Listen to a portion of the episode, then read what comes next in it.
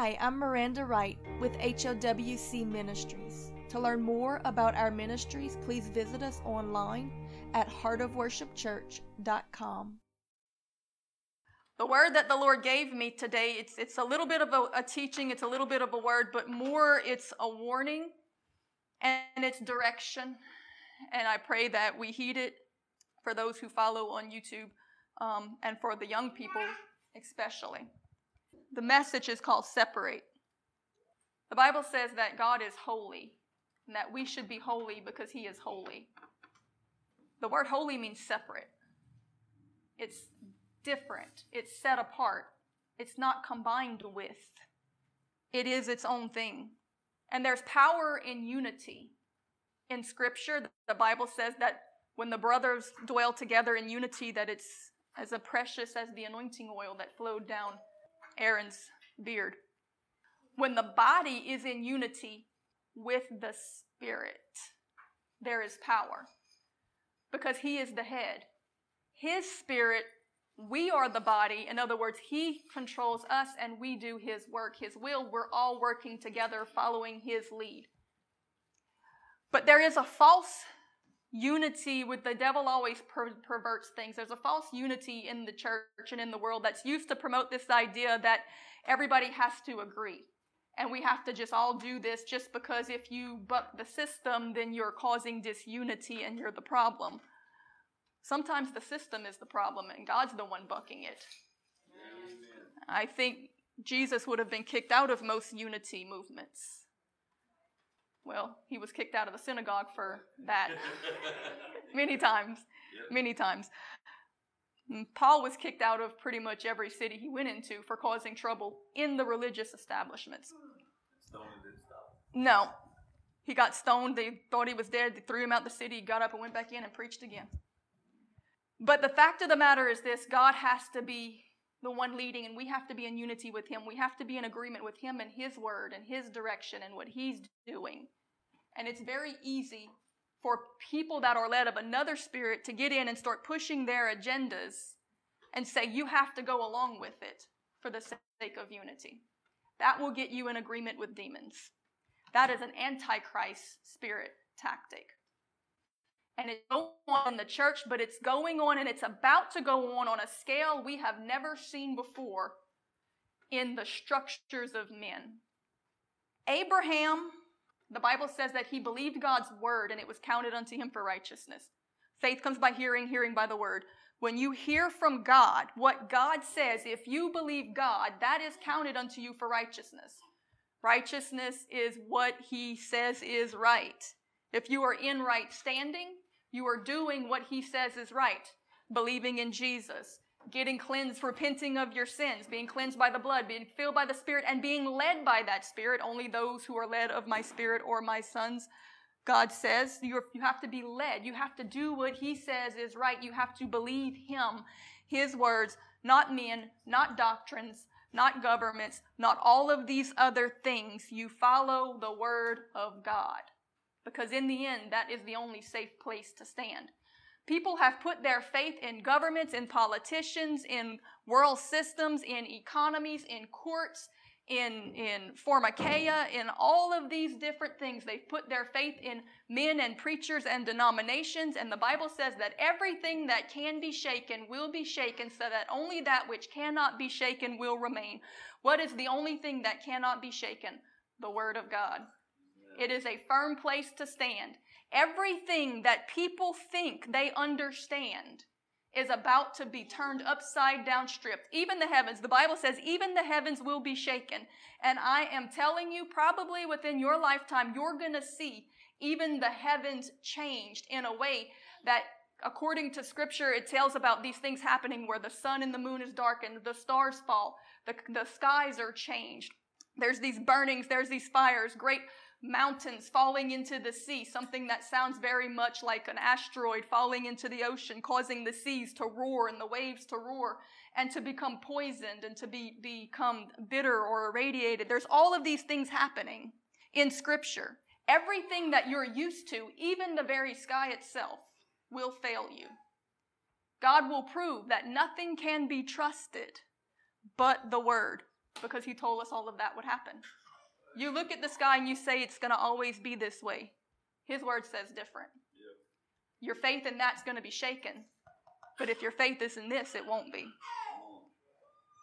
He's going to do it in every aspect of our life.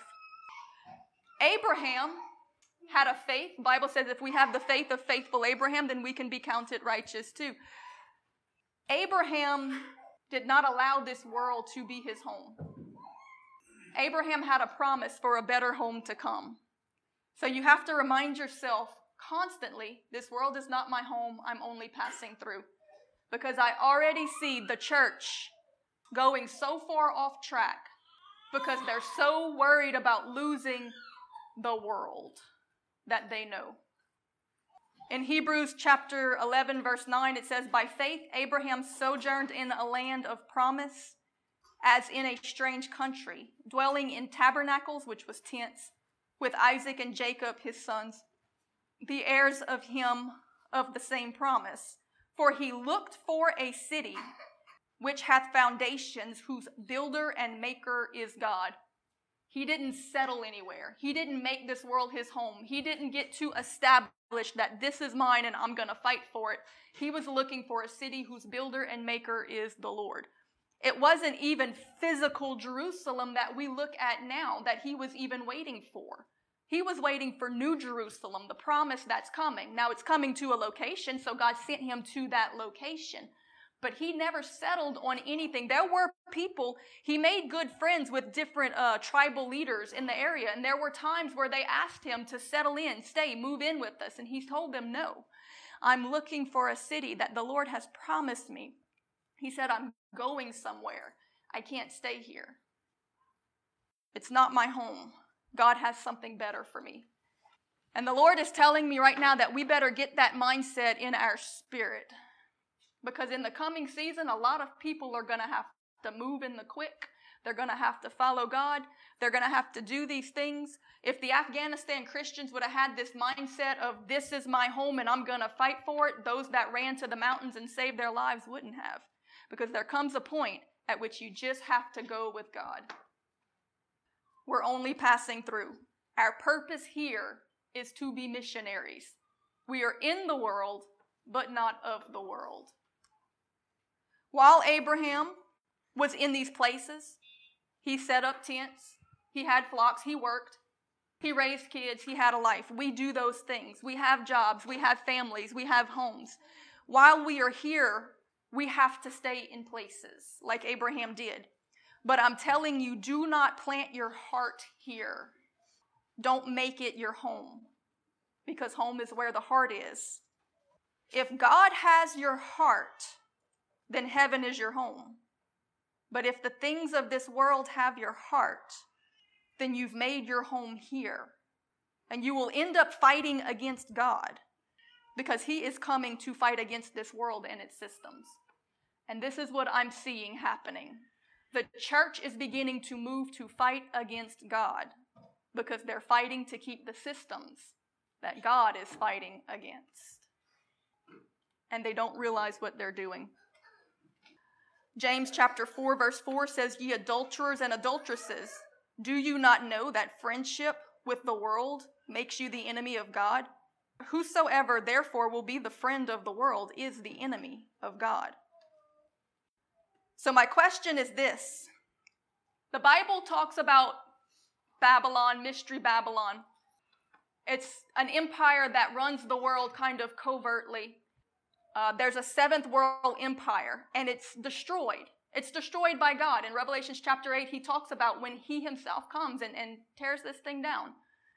And then the Antichrist comes in and tries to build something up on the other side of it. It only lasts a short time, and then Jesus comes, wipes that out, and brings in New Jerusalem also.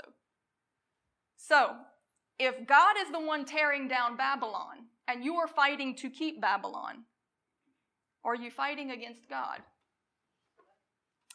So let me ask you who has run the world for the last several hundred years? You can answer that one in your heart. God is tearing down Babylon. And if you're trying to save it, then could you be fighting against God? Luke says in chapter 9, verse 24, For whosoever will save his life shall lose it.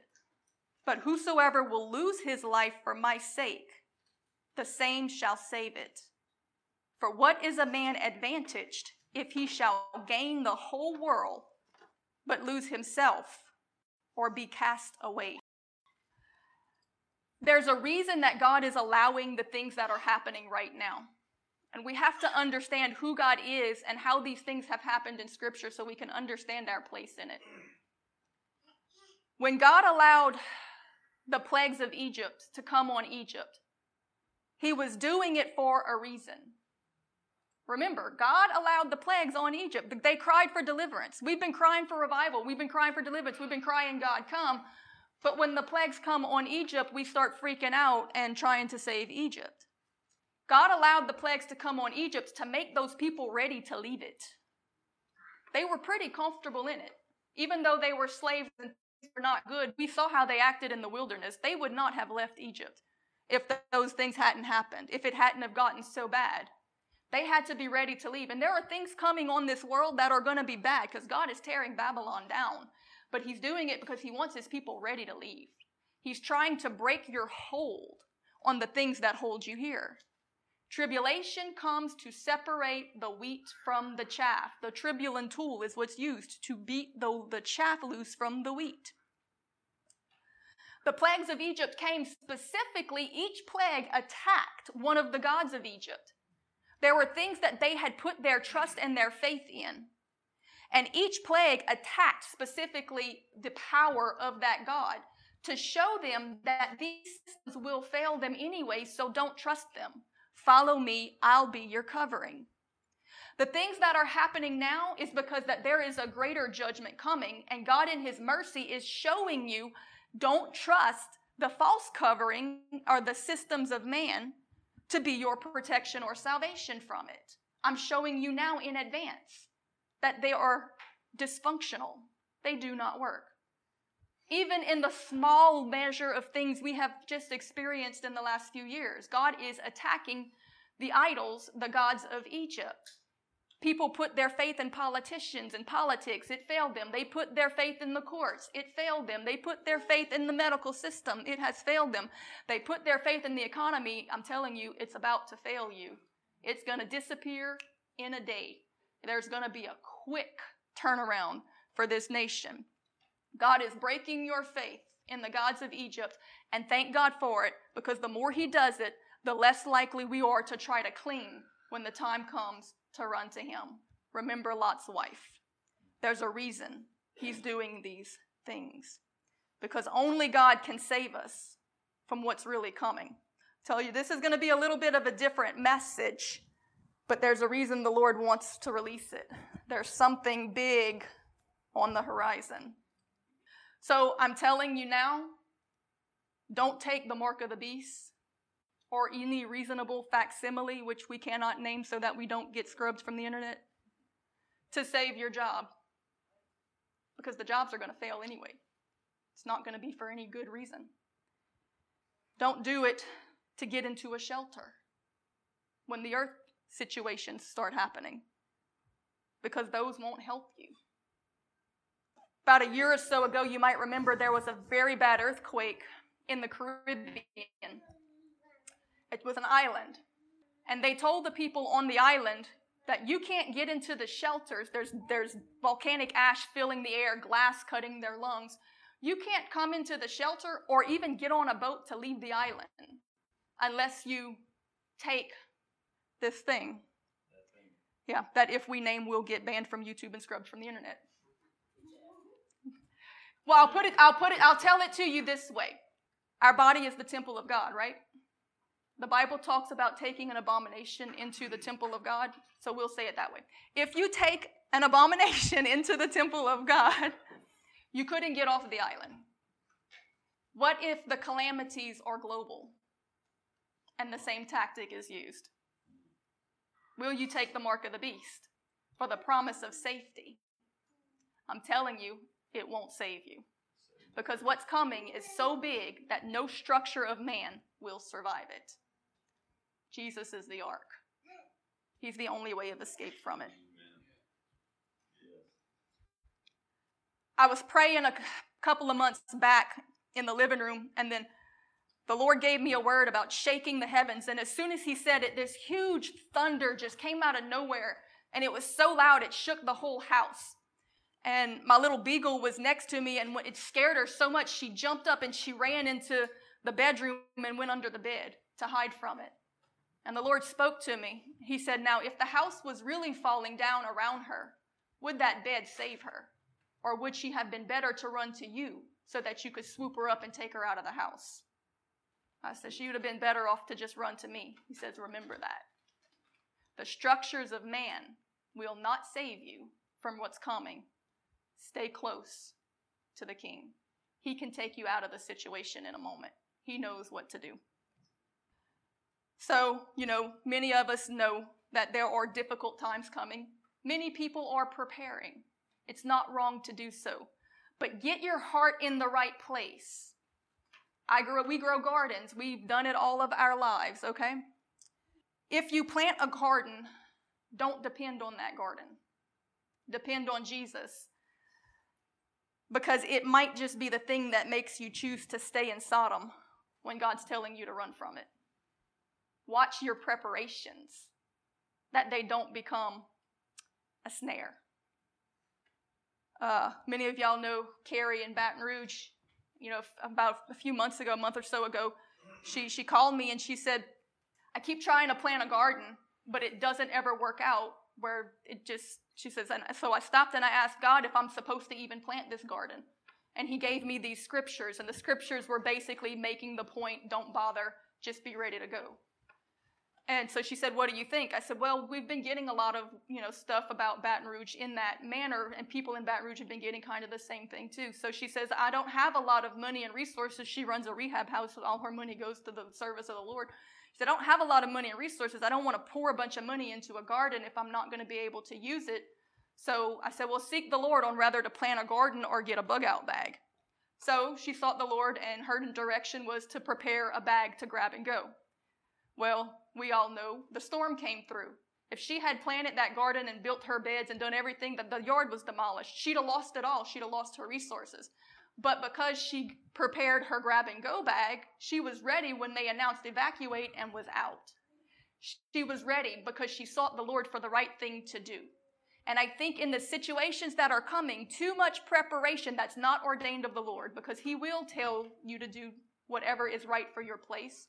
He will tell you, hey, I'm going to send people to you that you need to help, so why don't you get this stuff ready? But let your heart be ready to listen and not to stay and to defend your plot in Sodom, if that's what it comes to. God is doing things right now to get us into the mindset to be ready to go.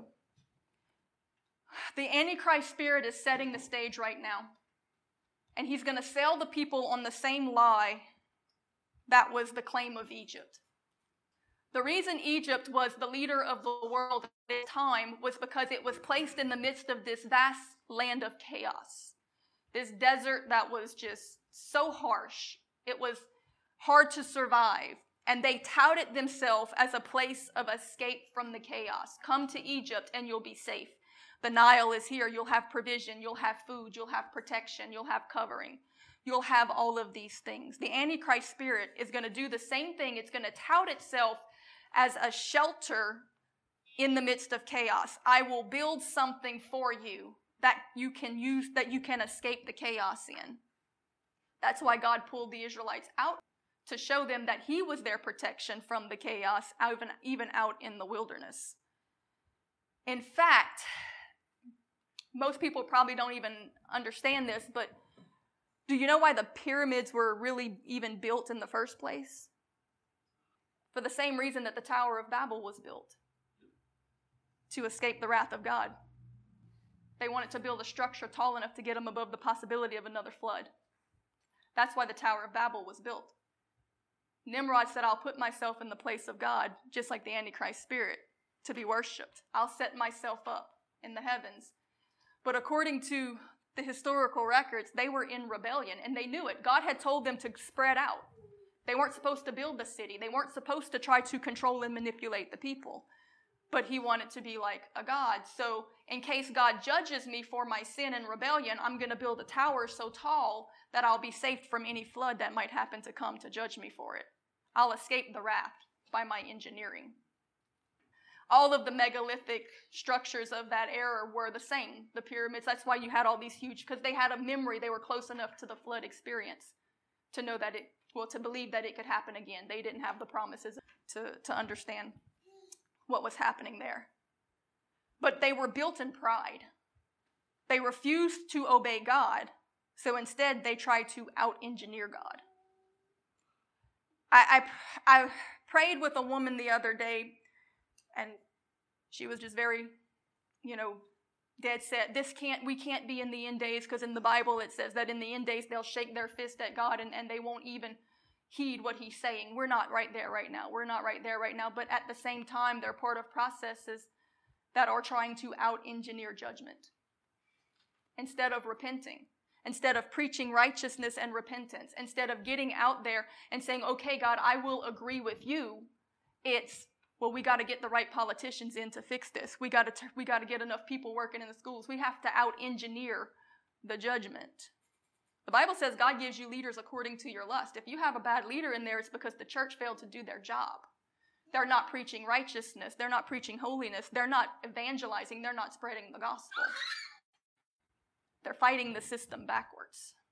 They're trying to do things in the physical and think it will affect the spiritual, when we're called to do things in the spiritual and watch it affect the physical. They don't want to give up their sin so they're trying to outbuild the judgment for it.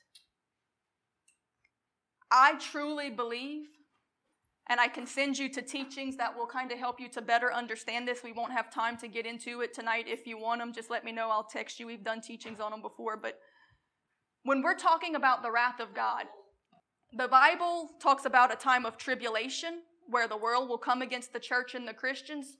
But then after that, there's a time of the wrath of God, where God's wrath pours out on the earth and on the wicked. It's the same event that happened in the time of Noah's flood. That was the wrath of God. That was something so massive that it was geological, it was global, and it was astrological. The Bible says that God made a covenant with Noah. It's called the Noahic covenant. There, we have teachings on all of that as well. There are ordinances to the Noahic covenant. The Bible says that God would promise that he would never destroy the world by way of flood again, and then he gave the ordinances of the covenant if we keep the ordinances. Okay. The Bible also prophesies in Isaiah that in the end, God will have to destroy the earth again because we did not keep the ordinances of the Noahic covenant. But he will keep his part, even though we didn't keep ours. He won't do it by a flood. This time it'll be by fire. But it's the same event that is happening. It's just that we no longer have the, um, they called it the vapor veil, the moisture in the atmosphere and the water that was there when the fountains of the deep broke up. So now, because there's not that there, you're going to have more radiation and heat and more astrological issues and more geological issues. Now, you there, all this is laid out in Scripture. I don't have time to teach it. We have teachings on it where it describes what will happen. And there is no Hollywood movie that can come close to the chaos that will ensue. The Antichrist government is going to try to build you a false ark, a false covering. It's going to be that Egypt that offers you safety in the midst of the chaos. Do not trust it. The structures of men cannot save you from what is coming. Only God can. I truly believe that that wrath event is starting again it's already starting. When you go back and study the things that happened in the earth and why, we're already guilty. We've broken the Noahic covenant. Things like abortion, things like homosexuality, things like the things that are involved with the um, abomination in the temple we were just talking about, all of those things were happening in the days of Noah, and they were things that were uh, commanded against. When those things are pushed in your society, there is a demonic agenda that knows what it is doing. It is trying to force God's hand to push this wrath.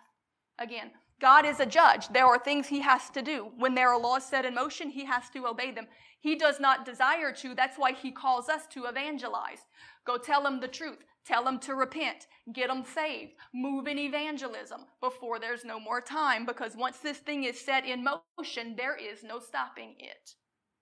When things like the blood of millions of babies is on the hands of a nation, when things like the annihilation of the entire Christian population of an entire nation like Afghanistan is on the blood, on the hands of your government, you are pushing the tide of judgment.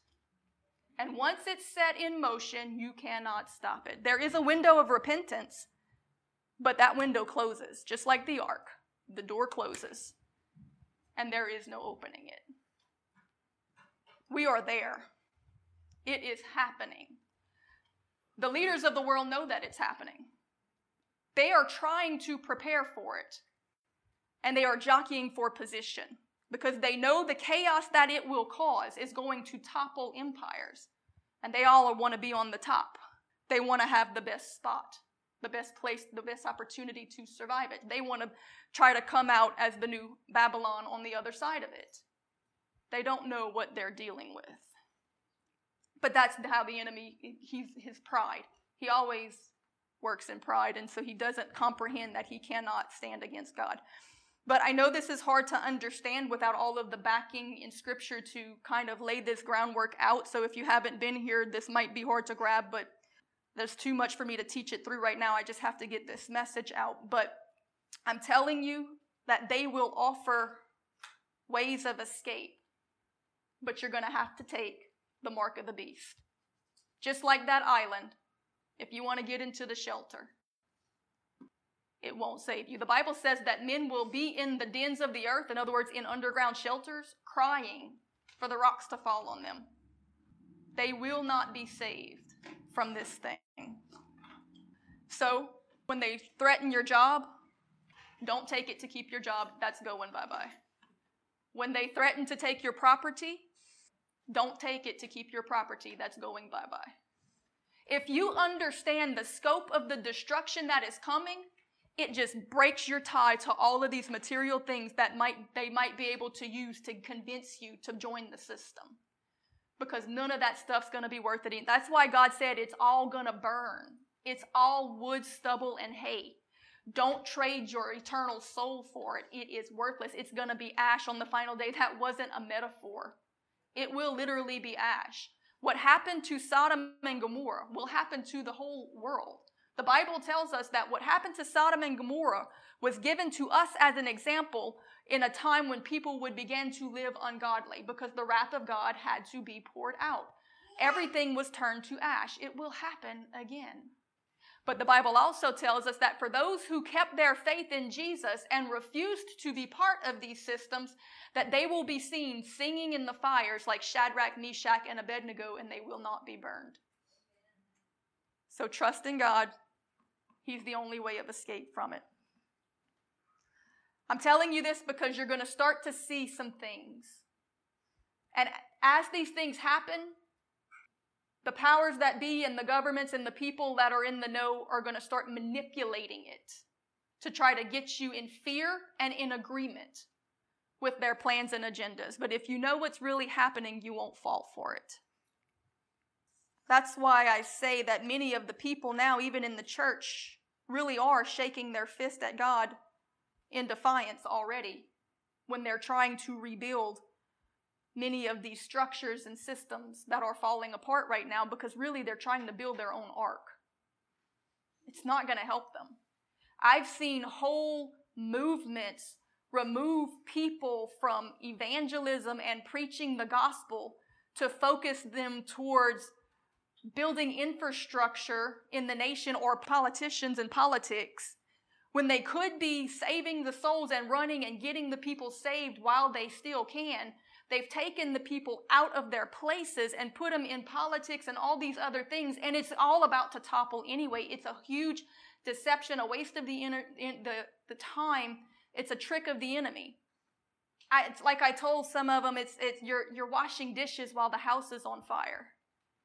There might have been a time for that where that was good and okay, But I'm telling you, the house is burning down. Get the family out. Run while you can and go tell them it's burning. Get out. Stop trying to put it back together. In fact, I kind of saw it when I was talking with somebody. I had this visual of the Tower of Babel falling. It's beginning to crumble and fall, and the church is like running around picking the bricks up and trying to put them back in the hole. And, you know, just trying to keep it from falling. And it's like, get out of the way. It's going to fall on you. The tower is coming down. According to Scripture, Babylon falls. It's going to happen. So let go of the sinking ship and climb into the arms of Jesus because he can walk on water. He is our supernatural ark, the only way of escape from what's coming. The system is falling. In fact, everything will fall. The only thing that will remain is the truth that Jesus gave us, the way of escape that he has made for us, paid for with his blood. Don't trade it for Egypt. They've already proven that they can't overcome judgment. Put it in your spirit now that you have to be ready to walk away from everything. Focus on Jesus coming and ready not only to meet him, but to bring as many with you to him as you can. It's time to run the race of evangelism again. In Luke chapter 21, verse 25, it says, And there shall be signs in the sun and in the moon and in the stars and upon the earth, distress of nations, perplexities, the sea and the waves roaring, men's hearts failing them for fear and for looking after those things which are coming upon the earth. For the powers of heaven shall be shaken. And then shall they see the Son of Man coming in the clouds with power and great glory. And when these things begin to come to pass, then look up and lift up your heads, for your redemption draweth nigh. Understand this passage. I want you to understand the scope of what is beginning to happen. All right. Now, I'm not saying the, the wrath thing is about to happen right now. We still have a little time for that. But there are birth pains.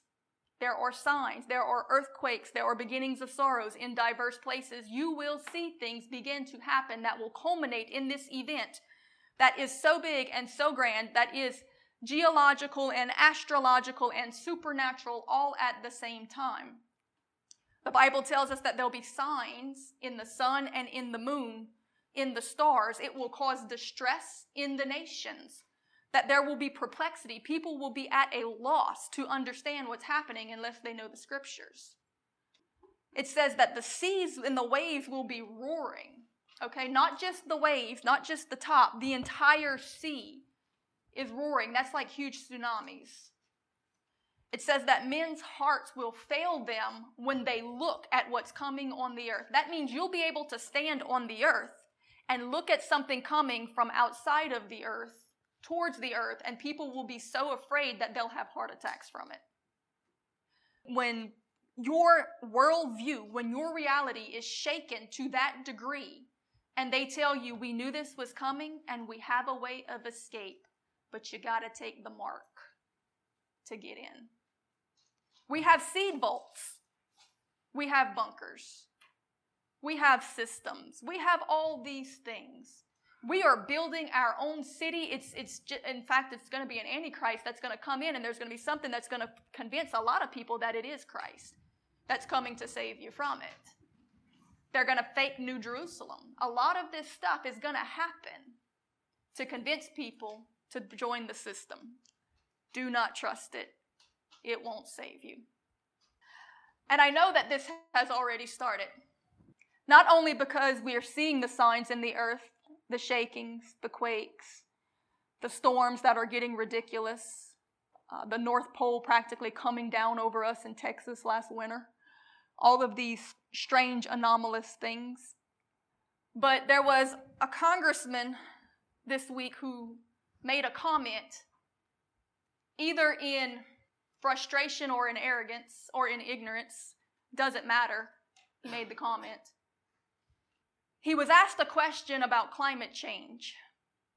And his reply was, Well, the heads of NASA are briefing Congress that the moon's orbit is changing around the earth and the earth's orbit around the sun is changing. So unless you can tell me how to move the moon, then we can't then we can't affect climate change. And they kind of laughed about it. I was like, "Oh, you don't want to move the moon and all this and that." And they're like, "Oh, he's crazy." Well, rather it was he was seriously asking them to do it and he's crazy or he was being sarcastic and making the point that it's not humans causing climate change. There's something much bigger going on is besides the point. The fact of the matter is that this NASA is briefing Congress that there are changes in the lunar orbit and in the Earth's orbit. All right? That's how you know the wrath event is starting. Because part of the description of it in Isaiah chapter 13, verse 9 says, Behold, the day of the Lord cometh, cruel, both in wrath and fierce anger, to lay the land desolate, and he shall destroy the sinners thereof out of it. For the stores of heaven and the constellations thereof shall not give their light.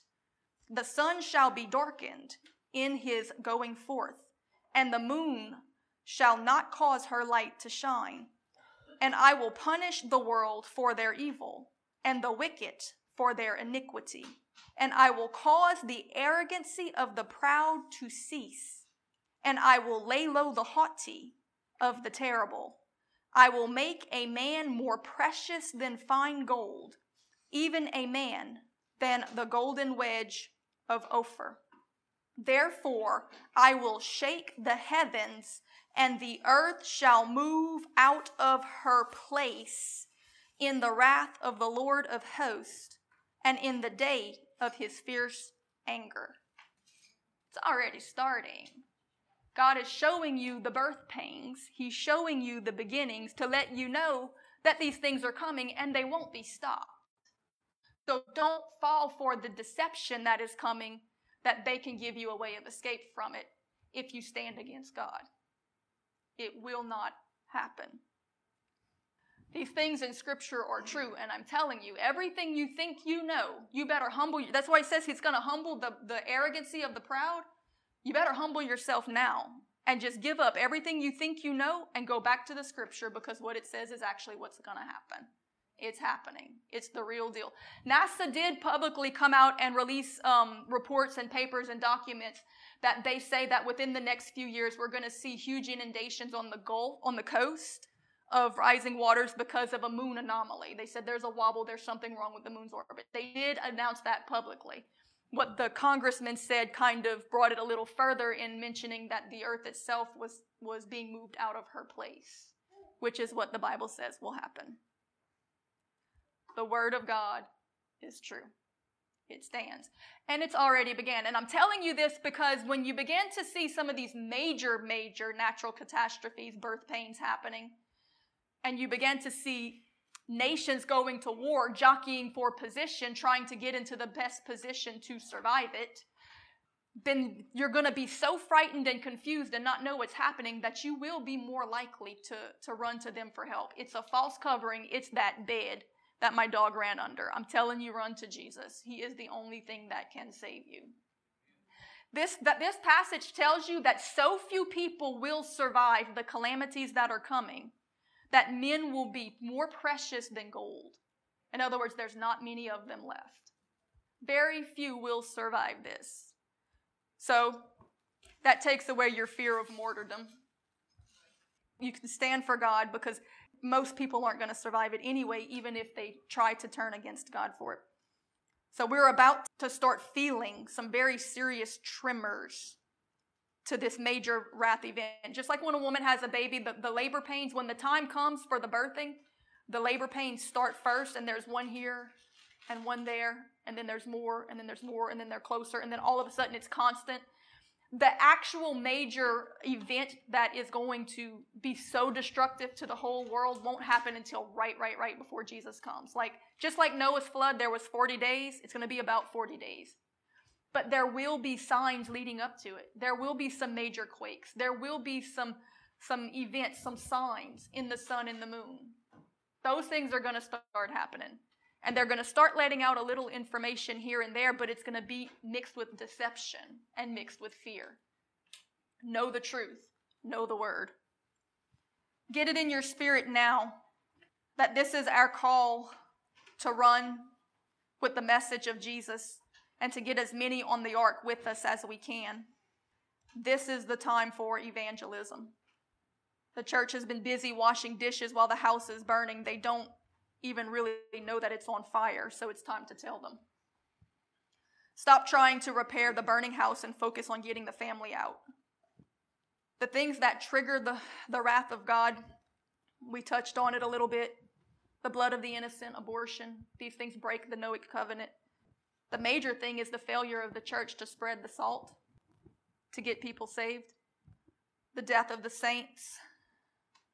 God's judgment has to come on Mystery Babylon. In Revelations chapter 18, we're not going to read it, the whole chapter. You can read it. It's God's judgment on Mystery Babylon and on the financial system behind it. It says he destroys it in one day. Part of what it says is that it's because that the blood of the saints was on her hands. She funded and allowed the Christians around the world to be martyred. She did nothing to stop it. It's an economic system led by a city in a harbor who declares that I am a queen and no sorrow shall ever come to me. I can't fall. America can't fall. We can't fall. Actually, God's been warning about this very strongly since 9 11, the first time the towers fell, talking about Babylon.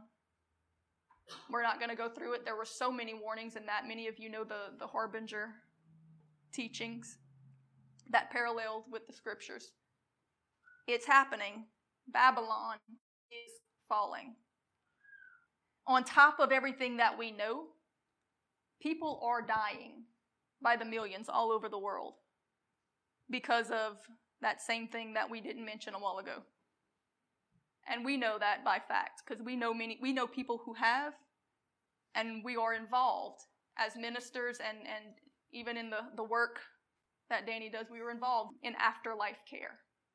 People are dying by the millions, and that thing originated here. Do you think that there is not going to be a judgment? The Bible talks about Nineveh and how they will be judges against us because they had no Bible. They had no evangelists. They had no churches. They had one man that came and preached one sermon, and the whole nation repented. America has two churches on every corner, a Bible in every pocket, the truth right in your face, and she still has not repented. And worse yet, she has blood guiltiness for all of this on her hands. And yet she sits a queen and says, I will not be judged, no sorrow will befall me. It's sad because whenever I try to give this message to most churches, that's the answer that I get from them. Nothing can happen to us. We are the apple of his eye. Do you know what happened to the real apple of his eye? Many, many times. He loves the church too much to leave it in such deception. He will strip it, and in the stripping, there will be an equipping, and then we'll have real revival. There will be one last push of evangelism, and we're going to have to preach this message and tell them what's really happening. And the world will hate you for it, and the false church will come against you for it because they're going to be part of the Babylon system, the Antichrist church, and they're going to try to stop the real thing, and there will be persecution. But you're going to have your great and mighty end time harvest because everything that's written will be seen right before us, just like we're starting to see right now. So we're coming to a close. This is where we are right now. The system is going to fall. I would suggest to the church and our YouTube people and those that follow us stop wasting time trying to put the bricks back in the Tower of Babel. Go out, get people saved. Tell them the truth, tell them what's happening so they don't fall for the deception that's coming and join the systems that are going to be rebuilt right now the babylonian system that the system that has been in play is falling the economy the american economy is about to lose its world standing and just like in Revelations 18, it'll probably happen in a day. And it will cause panic. The Bible says in Revelations 18 that the merchants of the earth will stand afar off and look at it and throw dust on their head. There will be such mourning and just amazement and confusion because they don't know what are we going to do. The economy of the world has just stopped. Then we're going to see some major disasters coming mixed in with this. We're going to see some of those birth pains really soon, some big stuff. We've seen some big stuff. That ice storm last winter was, was out of this world. It was not normal. I mean, we had spring flowers that froze solid, like ice age stuff in the yard. Like, you know, things, birds froze on the trees and just fell because it dropped down so low so fast. Those things are not normal. Those are earth anomalies. But there are bigger things coming. You're going to see some major quakes like this nation hasn't seen in a long time. You're going to see some big things. When these things start happening, the systems are falling, the economies are falling, um, there's natural disasters happening. We're seeing things waken volcanically all over the earth. We're seeing things happening. The people are going to get very scared, and then they don't have the things they've been used to relying on. You're going to see huge food shortages. That's already in the works. The Bible talks about famine and pestilence in all diverse places and earthquakes. That was Jesus warned. Famine, pestilence, and earthquakes. That's what you're going to see. As this happens and the systems that we have now fail, it's going to be followed by a great deception that the Antichrist system will use to help to build the new system. He's going to say you don't have what you need to survive this and it's going to be really bad and he's not they're not going to tell you what's really happening with all of this stuff. They're going to give you some twisted story to make you want to join them and what they're doing. But it's to provide a false covering. It's a false security from the shakings. It's Egypt in a sea of chaos. And it won't last. Everything will be shaken. And eventually, everything will be destroyed in the final judgment. Jesus will return, and those who have died, maintaining their faith and righteousness, will return with him. We will live and rule with him in New Jerusalem, and then we will go out and help to heal the nations. That's what's written, and that's what will happen. Now, while the Antichrist systems are being built, because we're about to see the fall of the system that's in play now. When that falls, the Antichrist system is going to rush in and try to build up a fake New Jerusalem, more or less. They're going to build up their own global empire that's going to try to, to give you security. But it's going to come against the Christians because they're going to be speaking against all its lies and deceptions and manipulations. Because it's what's happening is because of them and the things they're doing, and they're killing everybody in the process because it's led by demons who only come to steal, kill, and destroy. So while the Antichrist system is being built and promoted as the source of salvation from what's coming, the remnant will be in a race of evangelism trying to spread the truth and get people to the real ark of safety. Finally, at some point close to the end of all of this, the Antichrist will convince the people that the problems are the Christians' fault, just like Ahab blamed Elijah for Israel's woes when he was prophesying that they needed to repent and that all of this was because of their sin, they turned it back around and said he was the man troubling. And that happens with the two witnesses and with all of the Christians in Jerusalem in the scripture. And the Antichrist gives the order to kill them. The order is given for all the Christians to be hunted and killed. This is part of tribulation, but it's right at the end. There comes a point where he wipes out a majority of the Christians, but that won't work because we're coming back. How frustrating for the devil. So, the point of my message today, I know this is a lot and strange and, and a very weird message, the way that it all came together, but he just sat me down and said, Here, tell him this. And be ready to tell others too, because when the shaking starts, some will start to listen to you. The point of the message today is to be willing to separate. Run the race of evangelism while it's still day don't compromise to stay in the system because it's falling anyway. Stop playing and start praying. We really are in the last leg of the race. We're in the last moments of this dispensation of grace, so make it count. You were born for such a time as this. I don't know how long I've been up here, but go ahead and open Matthew 24, and we're going to close with this. I'm not going to teach on it or preach on it. We're just going to go ahead and read it because it's Jesus' words, it's his overview, and it tells us exactly what will happen. I'll go ahead and just read it through probably the whole chapter, and we'll just end it there. And Jesus went out and departed from the temple, and his disciples came to him for to show him the buildings of the temple. And Jesus said unto them, See ye not all these things? Verily I say unto you, there shall not be left here one stone upon another that shall not be thrown down.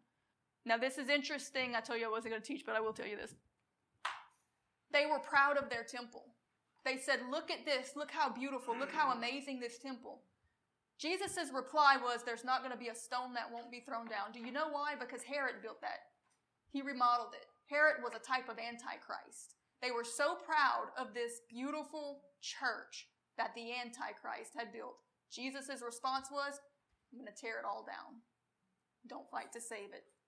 The zealots died because they fought to save it. They fought against God, thinking they were fighting for him. And remember that Herod was also the one who tried to kill Jesus when he was born. The church was praising the works of the very man that tried to kill Jesus and stop their redemption. They're still doing it, but they don't understand it no more than the disciples did in that moment. And as he sat upon the Mount of Olives, the disciples came unto him privately, saying, Tell us, when shall these things be? And what shall be the sign of thy coming and of the end of the world? So, this is Jesus' description. This is no man's opinion. And Jesus answered and said unto them, Take heed that no man deceive you. This is the Lord's message to you today. For many shall come in my name, saying, I am Christ. The word Christ means anointed. He is the anointed one.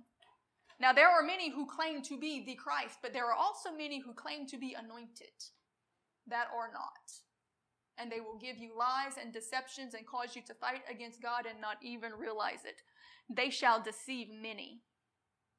And ye shall hear of wars and rumors of wars. See that ye be not troubled. For all these things must come to pass, but the end is not yet. For nation shall rise against nation, and kingdom against kingdom. And there shall be famines and pestilences and earthquakes in diverse places. This is where we are right now, but it's not what you're used to a famine here or there. We're talking about global famine. Not a pestilence here or there. Mm. We're talking about global pe- pandemics. Not a little earthquake here or there. We're talking about nation splitting earthquakes. These are just the beginnings of sorrows. Then shall they deliver you up to be afflicted and shall kill you, and ye shall be hated of all nations for my name's sake. That's during the time of the tribulation. They will turn against the Christians. And then shall many be offended and shall betray one another and shall hate one another. There's going to be a great divide, even within the church the sheep from the goat, the wheat from the tares, those that are believing the lies of the Antichrist system and all of those things, and those who are believing the word of God. They will be offended and betray one another. And many false prophets shall rise and shall deceive many. And because iniquity shall abound, the love of many shall wax cold. They're going to fight against each other, but he that shall endure to the end, the same shall be saved. This is why Jesus said, Don't try to save your life. You're going to end up losing it. You've got to endure to the end, maintaining your righteousness, your belief in Jesus, and your demonstration of his teachings. This world is not your home. You're only passing through. Don't fight to keep it. And this gospel of the kingdom shall be preached in all of the world for a witness unto all nations, and then the end shall come. This is part of your great end time revival because the remnant's going to know what's really happened, and then they're finally going to preach the real gospel. The gospel has been preached all over the world, but it's not been this gospel. It's not been the real gospel. It's been men's opinions and the doctrines of demons. There's been some real and some true. There's always a remnant, but there's been such a mixture. He said, when this gospel, when the truth is preached, and when persecution comes in and it divides the goats from the sheep, and you get a real, true, purified church led of the Holy Spirit, they are going to go into all of the world and preach the real message. And they're going to be backed up with power and demonstration. They're going to be hated and persecuted and killed in the process, but they're going to do it. This is about the call to run to evangelism that we're about to move into. And then shall the end come. When ye therefore shall see the abomination of desolation spoken of by Daniel the prophet stand in the holy place, whosoever readeth, let him understand.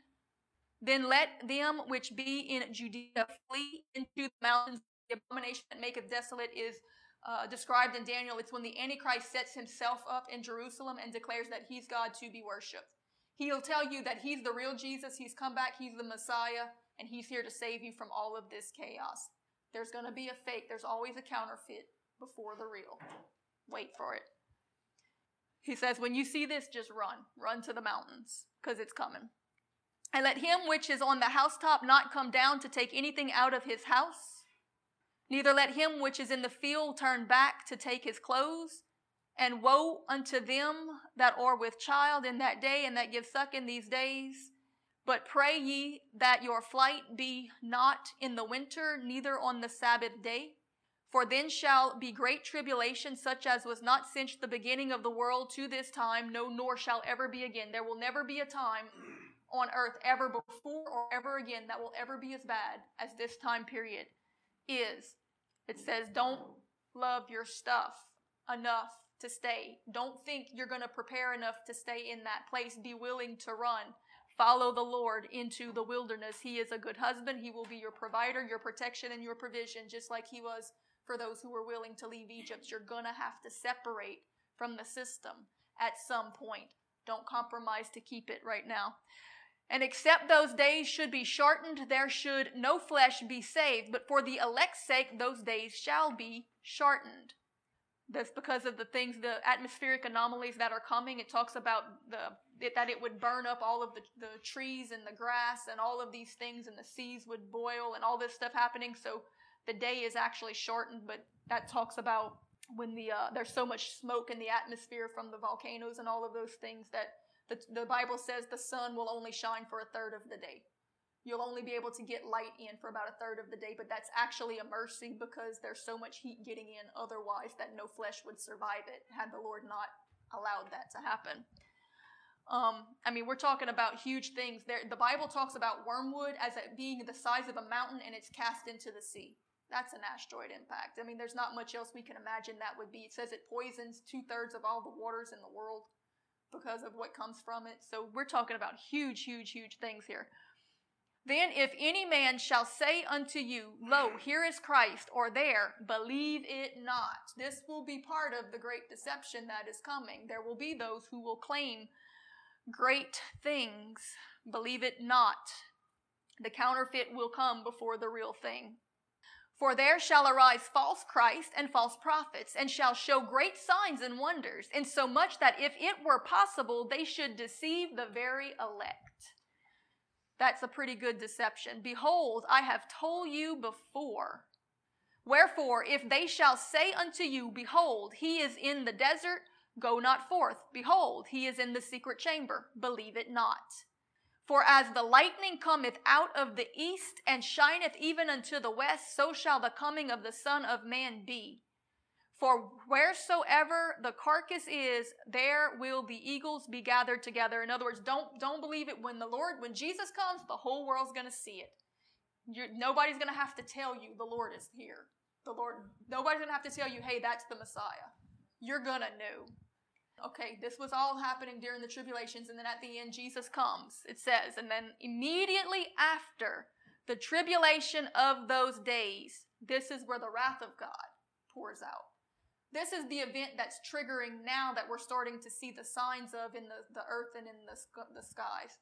This won't happen until after the tribulation when Jesus returns, the major event, but you'll have birth pains that lead up to this birthing event. So immediately after the tribulation of those days shall the sun be darkened, and the moon shall not give her light, and the stars shall fall from heaven, and the powers of heaven shall be shaken. And then shall appear the sign of the Son of Man in heaven, and then shall all tribes of the earth mourn, and they shall see the Son of Man coming in the clouds of heaven with great power and glory. Why are they mourning? when the Lord returns because they realize what a deception they have been in. They have been fighting against the ones who were believing the truth. They have trusted in a false system and they're about to be judged for it. The nations are mourning what they see happening. And he shall send his angels with the great sound of a trumpet, and they shall gather together his elect from the four winds, from one end of the heavens to another. Now learn the parable of the fig tree, when his branch is yet tender, and putteth forth leaves. Ye know that summer is nigh. In other words, he's saying you may not know the day or the hour, but you can tell when summer's coming when you see that fig tree starting to put on some small leaves. So when you start to see the things that we're seeing now, know that it is nigh, even at the door. Verily I say unto you, this generation shall not pass away till all these things be fulfilled, the ones that begin to see the signs of it. Heaven and earth shall pass away, but my word shall not pass away. Everything people have their faith in in the earth and even in the heavens is going to fail them, but his word will stand firm. But of that day and hour no man knoweth, no, not the angels of heaven, but my Father only. But as the days of Noah were, so shall also the coming of the Son of Man be, because it's the same event. It's the same thing that's happening over again. As for in the days that were before the flood, they were eating and drinking and marrying and giving in marriage until the day that Noah entered into the ark. So the major events, there's it's still everything's going to be pretty good, except you're going to have some birth pains leading up to it. But everything's going to stay intact until that final moment when the Christians are taken out and God comes and pours that last forty something days of judgment. And they knew not until the flood came and took them all away. So shall also the coming of the Son of Man be. Then shall two be in the field, and one shall be taken, and the other left because some maintained their righteousness and some didn't. Two women shall be grinding at the mill, and one shall be taken and the other left. Watch therefore, for ye know not the hour that your Lord doth come. Be prepared. But know this if the good man of the house had known in what hour the thief would come, he would have watched and would not have suffered his house to be broken up. Therefore be ye also ready, for in such an hour as ye think not that the Son of Man cometh. Who then is a faithful and wise servant, whom his Lord hath made ruler over his house to give him meat in due season? Blessed is that servant, whom his Lord, when he cometh, shall find doing so. Verily I say unto you, that he shall make him ruler over all his goods. But if that evil servant shall say in his heart, My Lord delayeth his coming, and shall begin to smite his fellow servants and to eat and to drink with the drunkards, the Lord of that servant shall come in a day when he looketh not for him, and in an hour in which he not expected, and shall cut him asunder and appoint him his portion with the hypocrites. There shall be weeping and gnashing of teeth. So, for those who are watching and waiting and continuing to do the work of the kingdom, it will not be a surprise. He's coming as a thief in the night, but we are not of the night. So it won't be a surprise for us. But for the one who says, oh, he's not coming, that's not happening. He's not coming right now, that's way off, that's way down. There's going to be weeping and gnashing of teeth because he will not do what is necessary to maintain his right standing. He will join the system. So I know these things are heavy messages, but I'm telling you, if you really get into it and understand the complexities of the things that are happening, then you should be excited. And once you break ties with this idea that you're fighting to keep your home and your comfort here, and you realize that we have a better home coming like Abraham did, then you can be excited. He says, when you see these signs start to come, look up and rejoice, for your redemption draweth nigh. There is so much better coming on the other side if you truly believe what the word says. Get ready to run the race of evangelism. Where sin abounds, grace abounds all the more. The Bible says He's going to pour out great exploits on those in those days. He's going to use us in mighty, impossible ways. To live as Christ, to die as gain. If you die in the process, then you just graduate a little quicker and you get to come back a little faster. But there's going to be great reward on the other side of this. Let me tell you something martyrdom can be a lot easier of a death than some natural deaths. Do you really want to hold on for one more breath but lose your soul in eternity? Will you join the system for a fake shelter that's not going to survive the shakings that are coming anyway? The devil knows what he's doing. He's just trying to destroy souls and get you to be in opposition to Jesus. But there will be a deception. He will convince the people and even the rulers of the earth that he really can save them. But he can't. When the Bible gives the description of what will really happen in the time of the wrath, it says that God will punish the kings of the earth and the rulers that are on high. It means that the kings of the earth were working with demonic forces. This wasn't men's ideas that are happening. These wasn't the ideas of just evil, crazy men who put these things in motion and sets up these systems and these mark of the beast things and comes and hunts the Christians. These are instructions that are given by demonic entities that hate God and they know what they are doing. When you compromise and join it, you are joining them. That's why God said that if you become the friend of the world, you make yourself the enemy of God. You are fighting against Him, His children, and His purposes. I was praying the other morning, and God gave me a word to deliver to a group of intercessors, and it was such a shaking word, and, and I had this vision with it and it was like you know because everybody's like oh god's not doing this and this is this and and, and he's going to save us and we're going to turn us around and america's going to rule everything again. We're going to be stronger than before. And and and it's and they're shaking their fist because he's the one pulling it down. Now he's not evil. He's not wicked. He pulls himself back. He stops restraining. He allows the enemy to come in because of sin. But there are things that he does do. And he does bring wrath. And he does tear the system down. And he's saying that there are things that are happening that he is doing. Don't fight against him. And I saw a lion approaching, and it's like this snarling, growling lion.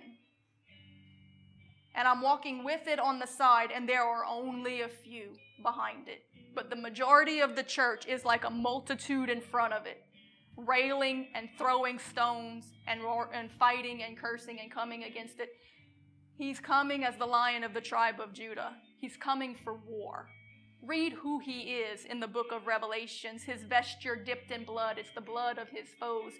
Most of the church and most of the world is standing in opposition and railing against the lion of the tribe of Judah that's coming in judgment and there are very few walking with him.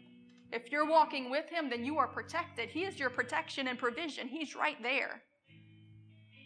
But if you stand with the world system, you're standing against him. And you don't even understand what a dangerous position that is.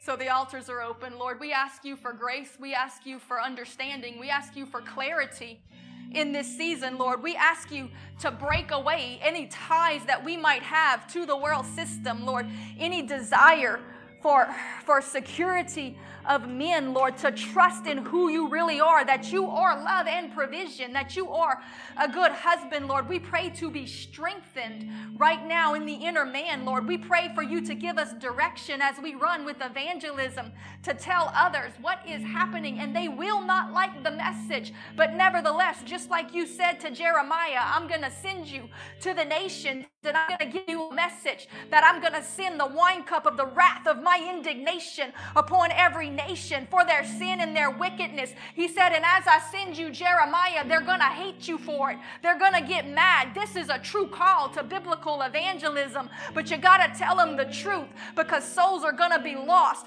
They're going to go to hell and they're not even going to know the truth of what's happening around them. Oh Lord, those that are saying that you have no place in this or truly decreeing that the enemy is somehow stronger than you because he's getting over over on you. No, nothing happens except that you allow it. Oh Lord, we have to quit trying to change your idea and who you are and come into agreement with you, Lord, and repent of our own sin and pride and wickedness.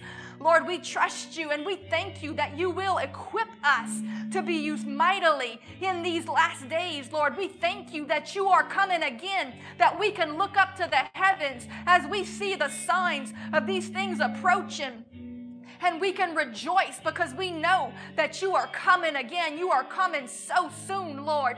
We've been preaching it for generations, and every generation preached that it was coming, but we can truly say that it is happening. We are seeing it happen right before our eyes in such big and undeniable way, Lord. So we pray against the lies, the great deceptions, the, the plots and plans of the Antichrist system that are being laid right now to entrap men. Lord, we pray for exposure exposure upon them. And we pray for you to raise up a nation, a people, a holy, righteous priesthood that will speak the truth and will call men to separate from it and be holy unto you.